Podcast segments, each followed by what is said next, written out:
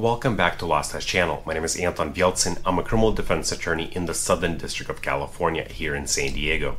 A few weeks ago, somebody left a comment on one of my videos criticizing the inventory search exception to the warrant requirement under the Fourth Amendment. And maybe rightfully so. That person critiqued this exception, saying that officers often impound vehicles just to look and search inside of them. Now, remember, the Fourth Amendment protects you against unreasonable searches and seizures, meaning that officers, generally speaking, need to have a warrant before they can go into your vehicle and search it. In fact, I made a series of videos dealing with all of the exceptions to the warrant requirement, and inventory search is one of those exceptions. Now, today we're going to look at a case that focuses on the inventory search and it reminds the law enforcement, and all of us that officers cannot impound the vehicle and do an inventory search simply as a ruse for a general investigatory search. So let's take a look at this case and define once again inventory searches.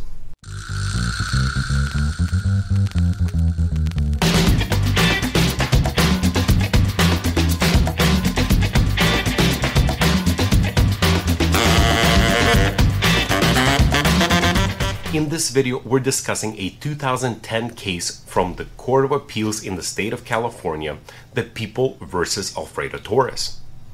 And this case deals with inventory searches. Now, I don't have a whiteboard behind me, so there's no outline in this video today. I always listen to your feedback. Some people tell me that they like the whiteboard and having that outline in front of them. And then some people that watch my channel regularly tell me that they can't even read the whiteboard. So, what's the point? Now, I ask you to give me some feedback. Would you rather me go on with having the whiteboard, or do you like simply listening to me as I give you an overview of the case by looking down at the case itself and some of my notes without the whiteboard? Simply in my office. So, let me know in the comments below which format do you like better. But here's what happened in People versus Alfredo Torres. Mr. Torres was pulled over by the sheriffs in the city of Anaheim, here in California, after he did an unsafe lane change and he failed to turn the signal as he made the turn. So always use that blinker. No reason to be pulled over because you failed to show the lane change and failed to signal.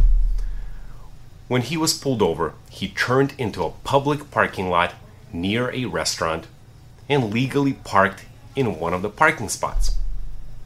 Now, when he exited the vehicle, he told the sheriff's department, the sheriff's the officer, that he did not have a driver's license.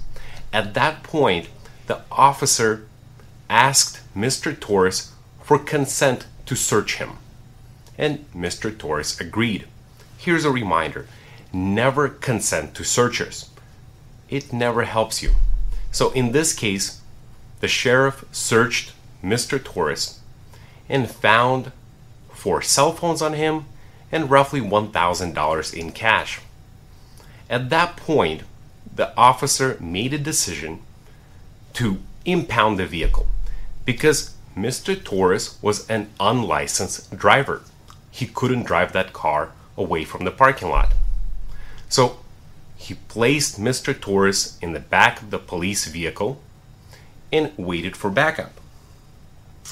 At that point, the officers made an inventory search prior to impoundment of the vehicle, and in the vehicle, they found 12 ounces of methamphetamine and a pay and O sheet in the back seat. Mr. Torres was arrested and charged with possession of narcotics, being an unlicensed driver, and other charges. Hey, sorry for this quick interruption, but I just wanted to share this news with you. The sticker packs are now back on my website. There's a new design here. Those are available, and the same design will soon be on a t shirt. You can now pre order those. And of course, you can always buy the Do Not Arrest Me t shirts that's always been on my website. So go check out losthash.com and get a sticker or a t shirt, pre order the new one, or get the Do Not Arrest Me one. We're back to the case. Mr. Torres filed a suppression motion at the preliminary hearing arguing that the stop was pretextual and that the inventory search that followed was just a ruse for a general investigatory search. At the preliminary hearing, the deputy made a number of concessions. He conceded that a narcotics officer had previously asked him to develop some basis for stopping the defendant, meaning that there was another officer, a narcotics officer, that asked this particular deputy to pull over Mr. Torres. The deputy agreed with the defense counsel that he had decided to impound the truck in order to facilitate an inventory search. And he also agreed he was basically using the inventory search as the means to go look for whatever narcotic related evidence might be in the truck. And he never even started writing that ticket for being an unlicensed driver to Mr. Torres. Now, Mr. Torres renewed his suppression motion, and there was a hearing that followed. In this second hearing, the same deputy made other concessions. He conceded that he never, never cited the defendant for driving without a license. I already said that, and we know that from the first hearing. He also agreed that he made the impound decision in order to facilitate an inventory search, to look for some legal basis to try to search the truck for whatever narcotic related evidence that could have been in the truck. The deputy also agreed that he omitted any reference to the narcotics officer in the initial police report because he believed that at the time that he could write his report to make it look like it was just a traffic stop and that nobody would ever find out that the narcotic officer had actually given him some suggestion. Meaning that this deputy failed to mention the narcotics officer in his reports because he wanted to look like this was simply a traffic stop. But in fact, we know from now that the traffic stop was just the reason to search the vehicle later with inventory search. How do we know this? Well, there was a narcotics officer that asked this deputy to pull over Mr. Torres. Now, first, let's discuss the initial stop. In order for the police to stop a vehicle, all they need is reasonable suspicion that a crime has been committed. Now, from both hearings, the deputy testified that he saw Mr. Torres commit traffic offenses.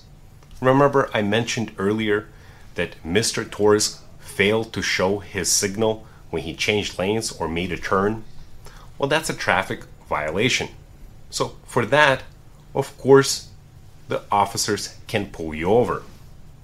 The deputy's subjective motivation for watching the defendant's truck is irrelevant. We have a Supreme Court case, Whren, that basically told us that it doesn't matter what the subjective intent of the police officer is as long as they have an objective reason to pull you over, in this case, a traffic violation, the fact that there are other subjective reasons, like looking into the truck and searching it later for narcotics evidence, that doesn't matter. The fact that they have a reason to pull somebody over, that's enough. Now let's move on to the inventory search. Now, the stop itself is legal, but the inventory search is not. When we're talking about inventory searches, we need to focus on the purpose of the impound rather than the purpose of inventory. There are three reasons to impound a vehicle, and all of them stem from the community caretaking functions of the police. First, it is the protection of the owner's property while it remains in police custody. It is also the protection of the police against claims or disputes over lost or stolen property. And finally, the third reason is the protection of the police from potential danger. Items that can hurt the general public or the police that are inside the vehicle while it is being impounded. Now, the decision to impound the vehicle must be justified by one of those three community caretaking functions, other than the suspicion of evidence of criminal activity. So, the reason to impound the vehicle has to be based on those three items, not the fact that you're trying to search for other items that are incriminating. The United States Supreme Court explained that inventory search cases apply the principle that inventory search must not be a ruse for a general rummaging in order to discover incriminating evidence. And that basically inventory searches cannot be used to look for narcotics. In this case, the officer and the state failed to show the reason why he impounded the vehicle. We know that in this case, the vehicle was parked legally in a public parking lot. So prosecution failed to show that the truck was illegally parked.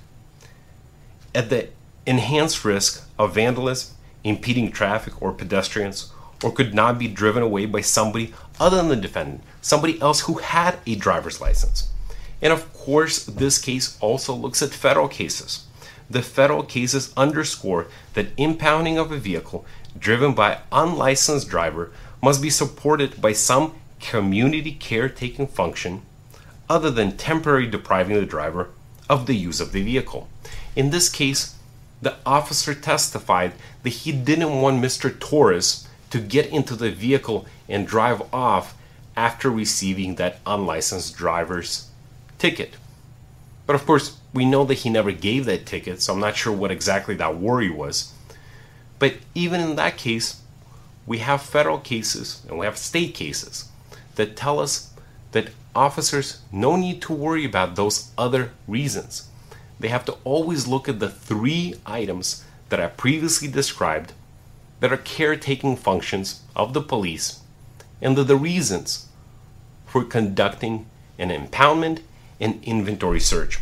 Thus, impounding and inventory search fall within the exact type of pretext concealing an inventory police motive and a ruse for a general rummaging in order to discover incriminating evidence. So, the Court of Appeal says this is an improper inventory search. If you enjoyed this video, if you now understand a little bit more about inventory searches, please click like, subscribe, hit that bell notification button so next time I post, you'll be first to know. Thanks for watching.